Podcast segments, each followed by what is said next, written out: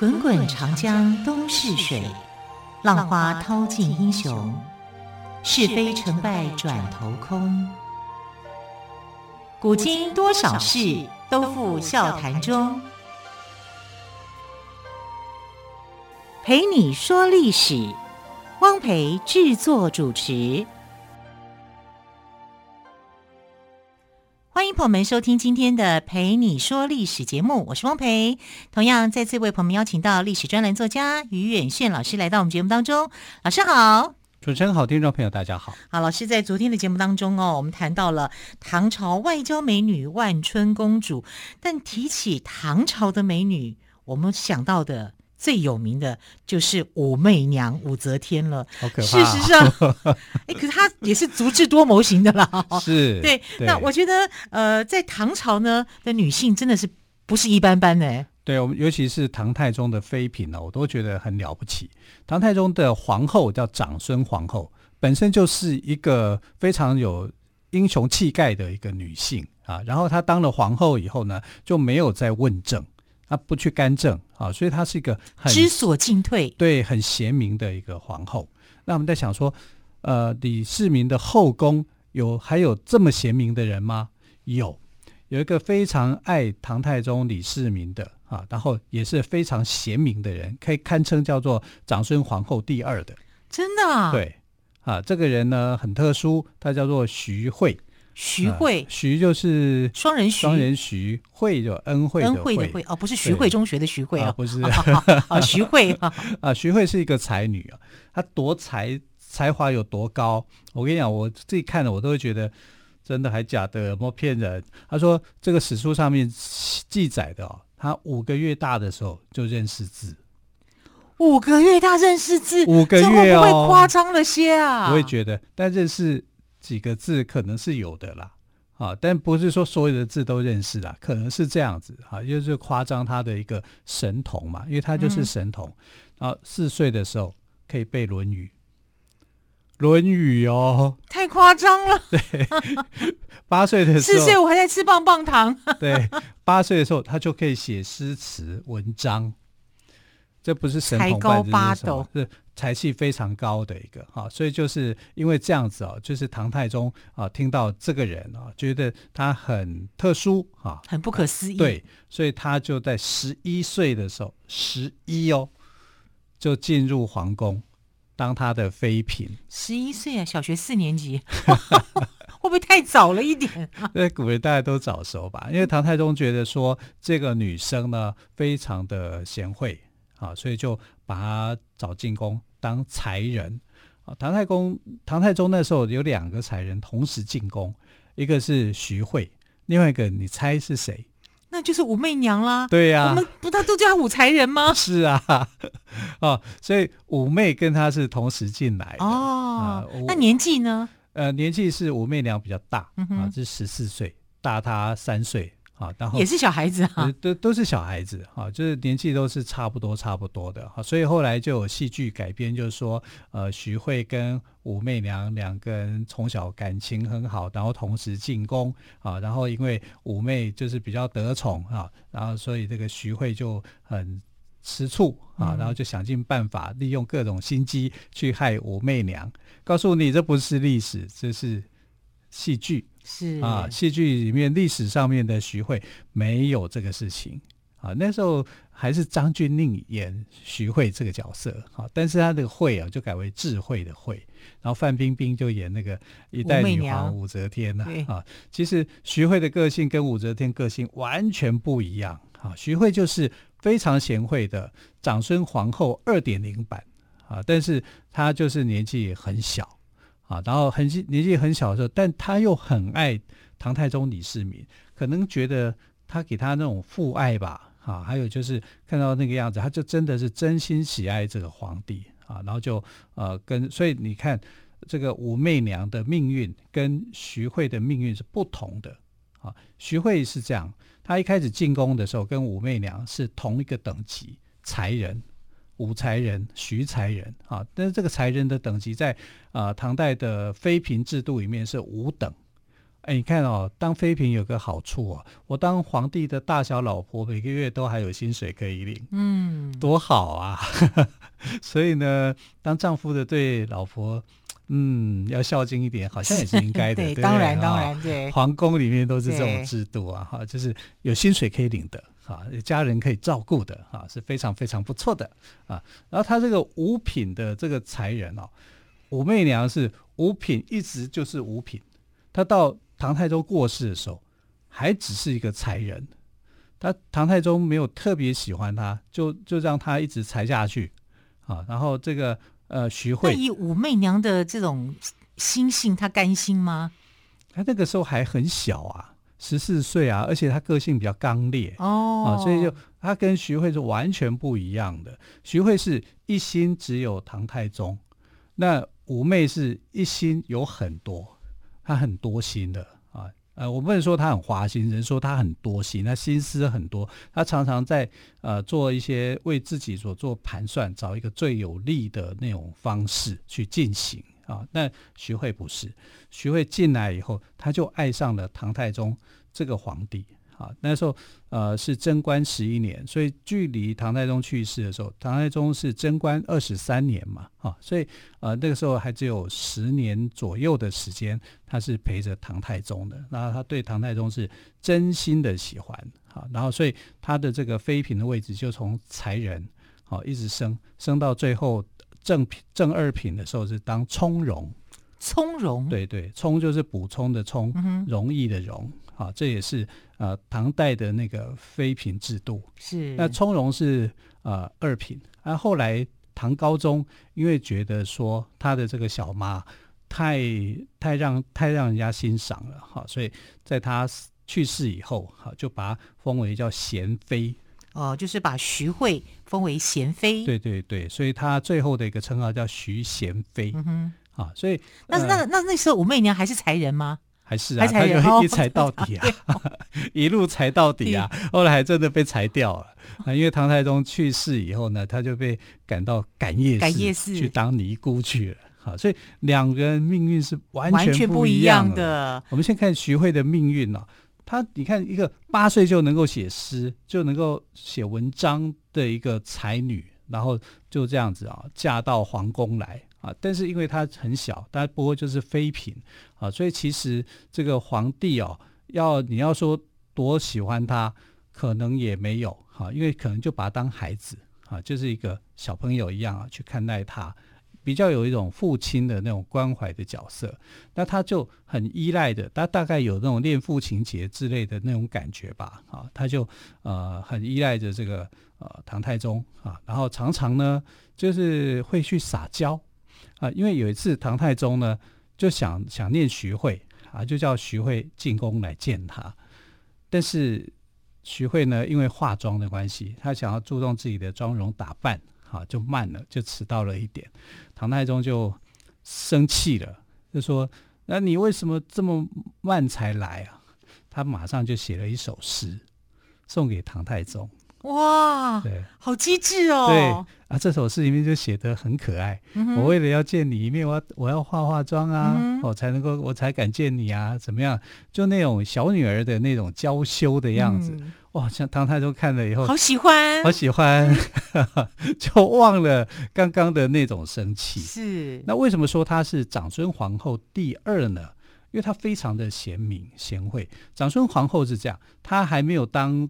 他因为他们本来就是以前就是玩伴玩在一起的，哈，这长孙皇后跟唐太宗，唐太宗还没有当皇帝之前，他们就呃就是在行走江湖啦。啊。他们算青梅竹马吗？青梅竹马，嗯、对对对，其实可以算青梅竹马哈。就是唐太宗眼里面大概就只有长孙皇后那个时期，所以长孙皇后这个当上皇后以后呢，她的态度不一样，就是她不干政。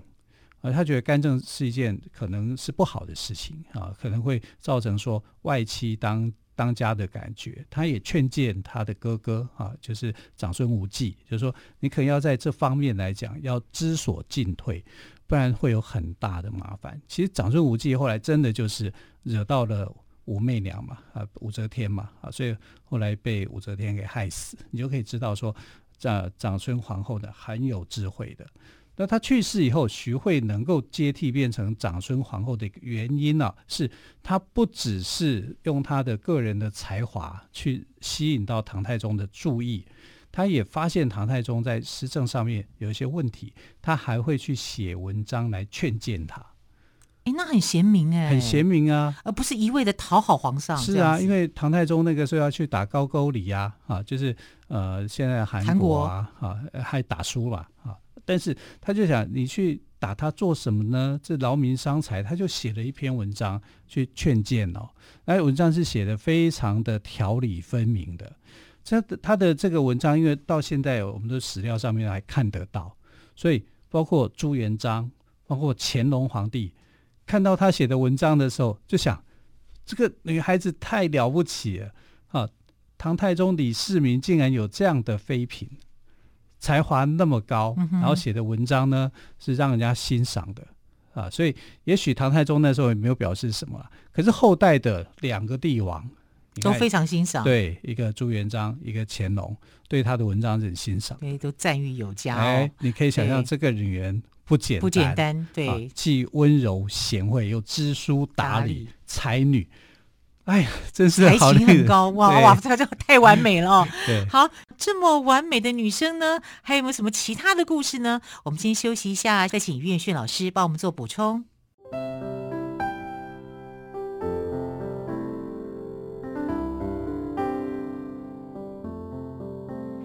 听见台北的声音，拥有颗热情的心，有爱与梦想的电台，台北广播 FM 九三点一。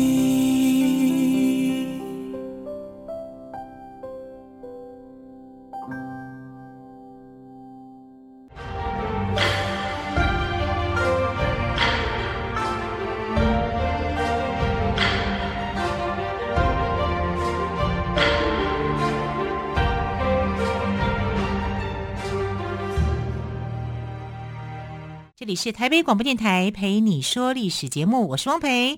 今天岳远炫老师谈到的是徐慧与武媚娘哦。那么刚刚我们比较花比较多的时间来谈徐慧这个人，她真的很不简单呢，聪明机智，才情又高，最重要的是还很贤明。对。她从小就是一个女神童嘛，嗯、啊，这样的一个存在，让唐唐太宗其实是很喜欢她的。而且他写的那一篇的文章啊，呃，到我们现在还都可以看得到，叫做《谏太宗习兵罢役术》啊。你看哦，他从这个怎么样休息养生，然后连年战乱，百姓赋税太重，他可以从三个角度观点抓出来去劝谏唐太宗。可见得他书也读很多哎，是多有智慧，他才能够引经据典。是。啊，所以他叫做长孙无忌二点零版嘛，啊，就是这样子。而且他太爱唐太宗了，爱到什么程度呢？嗯，哎，我们知道唐太宗在这个贞观二十三年去世嘛，他去世以后呢，他就每天以泪洗脸，就一直哭，一直哭，哭到自己就生病了。啊，生病了以后呢，他又不肯吃药，他觉得好像就是要追随唐太宗离开这样子。就后来唐高宗即位以后呢，这个徐慧因为这个太伤心，然后又不愿意，太思念唐太宗了，对，就这样过世，就这样过世了。没多久他，他唐太宗去世没多久，他也死了啊。所以唐高宗就觉得他这个小妈对他的父亲的好深情哦，好深情，他应该也很感动吧？对呀、啊。可是你要知道，唐唐高宗就真的不行啊。为什么呢？他跟他另外一个小妈谈恋爱。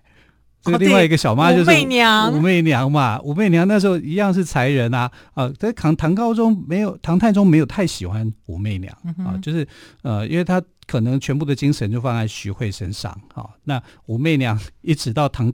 太宗过世的时候，还是叫做武才人。才人，哎、哦，那那个时候武媚娘她是在宫里还是在在宫里、啊？在宫里，因为她在宫里的时候，她、哦、有去这个服侍唐太宗哈，就是说服，因为她生病哈，这叫做呃侍疾。侍疾对，对。那她在侍疾的过程里面，她做什么事情？她看到唐高宗啊，那唐高宗就是小帅哥一个啊，她就跟他谈恋爱。哎，他那个时候还是他的小妈哎。哎，对啊。他就跟小妈谈恋爱去了，而且他爸爸还在哦，还在生病，还在生病。哦，这个女的不简单。所以这这武则天的心思是很多的。对啊，她没有真的把唐太宗当第一位，不像徐惠，徐惠就是把唐太宗当第一位，应该是说当一辈子，当一辈子。对，所以唐太宗过世，她也不想活了啊。武媚娘。但你去死吧！我我要想办法去求生路啊！他不是这样的人啊，所以这个呃武媚娘的情况就完全不同啊。他就先勾搭上了这个呃高中，高中那时候还没有当皇帝哦，他们两个就已经谈了姐弟恋了。那一定是姐姐嘛啊，她已经二十几岁，二十六七岁左右啊。哇，二十六七岁，呃，还可以吸引唐高宗。唐高宗大概小她四五岁，但是应该是很漂亮啊，就所以就是能够吸引她嘛。啊，可是呃，高宗呃太宗过世以后，他还是得要离开啊，他就到感业寺去出家。因为名义上他还是唐太宗的妃子啊。对，等于是他的小妈妈。小妈妈。那那你你因为后来，但是你知道有了这一段感业寺出家哦。这个唐代的社会就很有趣。我去出家过一次以后啊，我的人生就是重新新的开始。啊，你在还俗以后就是新的开始，等于是这一段已经了结了。所以他尘缘已了。哎，对对对，我已经另结尘缘。对，所以那个时候的王皇后为了要去斗倒另外一个萧淑妃嘛，哈，就是就找想到了武媚娘，啊，就到感业寺把她接回来，接回来，好，大家一起去斗。就武媚娘太厉害了。就是不只是把萧淑妃给斗倒，倒还把王皇后也斗倒，倒，就变成宫中她最大。她就从一路从武昭仪啊，然后变成了武皇后啊，就跟着这个啊，慢慢的后来变成了女皇。哇，这条这个女皇之路虽然走得很漫长，可是想你可以想想啊，她非常的有头脑。她从才人哎，对呀，对，那徐慧的头脑都在唐太宗身上。假如他没有那么多，不那么爱唐太宗的话，也许会有不一样。可是个性如此啊，对，对一生一念啦，对，对他就没有办法。那呃，武则天就不是这样子，他会想办法让自己存活着。因为他为什么会进宫？因为他进宫的时候啊，他是他的爸爸叫武士约啊，约这个字比较难写啊，有点像护士的护，但其实他是左手边是一个寻找的寻啊。武士约这个人呢，开讲是。开唐的一个名将，其实也不算名将，他不太有名啊。但是因为武则天的关系，他的事迹才被重新找出来啊。说认为说他算是开唐的名将，但这个名将那个名就有点不名不名不符实啊。他不是真的那么样的一个呃重要的一个人物，只是在开唐的过程他有功劳。那他的父亲呢、呃的其他的这个。儿女当中，其实他的父呃武武则天的妈妈姓杨，在他们家族里面是被欺负的，啊，被他们家族的人欺负，啊，所以他为了要求生存，他才来到皇宫的。所以你看，他是带着恨意来到皇宫的。等到他掌权以后，他就去对付当初欺负他的那两个哥哥，把两个哥哥害得死去活来的。啊，就是有点报复，所以他的他也蛮记仇的，很他很记仇，而且他的那个心思是你今天害我，我都一辈子记住。啊，所以等到他成功以后，他的哥哥们都很害怕，因为当初是怎么样对待他这个妹妹的，所以他十四岁就到皇宫里面，那不是出于他的自愿。那徐慧的话，那是出于他的自愿，他想来到这个地方啊，虽然。呃，这个十一岁的年纪而已，可能没有想太多，可是他是乐意的。那武则天不是，他是要求生存的，所以他所在的一个环境里面，他都在想办法要求生存。唐太宗要过世要去世了，他就马上找到一个目标啊，竟然就是唐高宗啊。他当太子的时候，他跟他发生了这个关联。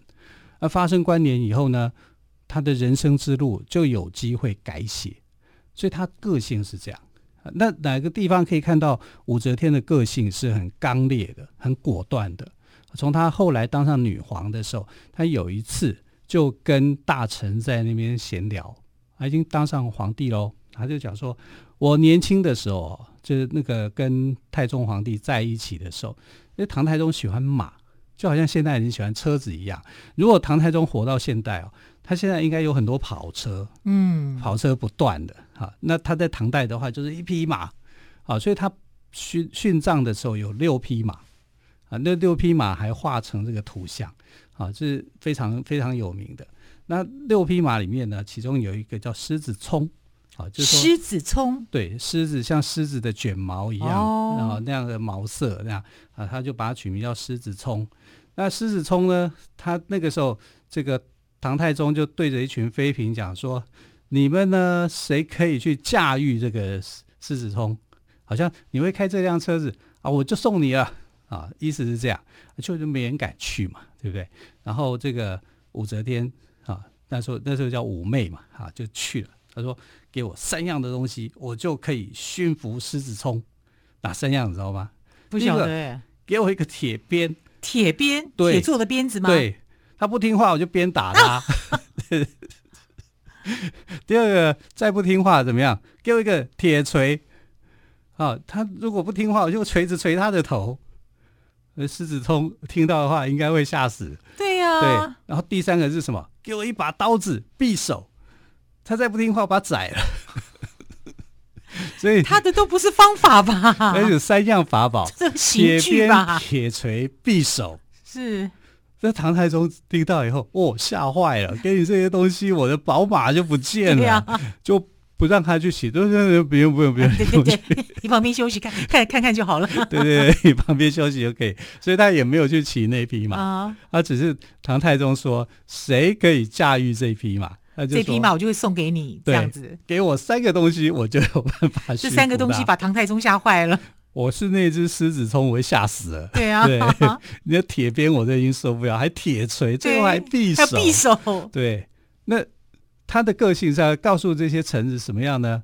我不是那种懦弱的人，嗯，我跟徐慧不一样，徐慧是软弱的人，我是很敢的人，很敢的人，我很刚强的人，而且我。直接直球面对，你不听话，我就用鞭子的那种铁鞭的教育啊，铁的纪律，铁的纪律，管你是人是马，你就给我乖乖的，不乖，那本来是鞭在你身上，在我用锤子打你的头，打你的头，你还不清醒，我直接把你宰了，啊，这这完全个性是不一样的，真的，对，所以你看这个武则天跟徐慧。哎，要是我唐太宗，我一定喜欢徐慧，对不对？我在想，呃，武则天这样讲，是不是想吓吓现场的人啊？他真的，如果真的这样子，他敢这样做吗？所以你知道，他当女皇的时候，所有人都被他吓坏了，没人敢说他什么啊。因为武则天很强势啊，非常的强势，而且她的历练，政治历练很多。你看哦，她用各种的手段，从他当才人。然后到感业寺出家，然后还俗，还俗，后来还可以当上武昭仪，然后从昭仪变成了武皇后。武皇后过来以后，还可以跟唐高宗两个人二圣论政，他们是两个人并排哦，然后去听政的哦。因为唐高宗有偏头痛的问题，啊，所以他必须要去，有时候就是听不清楚啊，嗯、就是没有办法做决定，那就是由这个武则天来做决定的。然后最后，她当上了女皇，哎，一代女皇武则天就这样养成的。可是，可是你要知道，就是说，她当女皇的时候，她是等到高宗去世的时候，她才称帝的。但也一定是这样啦，啊，那表示说什么呢？她在高宗还在世的时候，她并没有任何不轨的行为。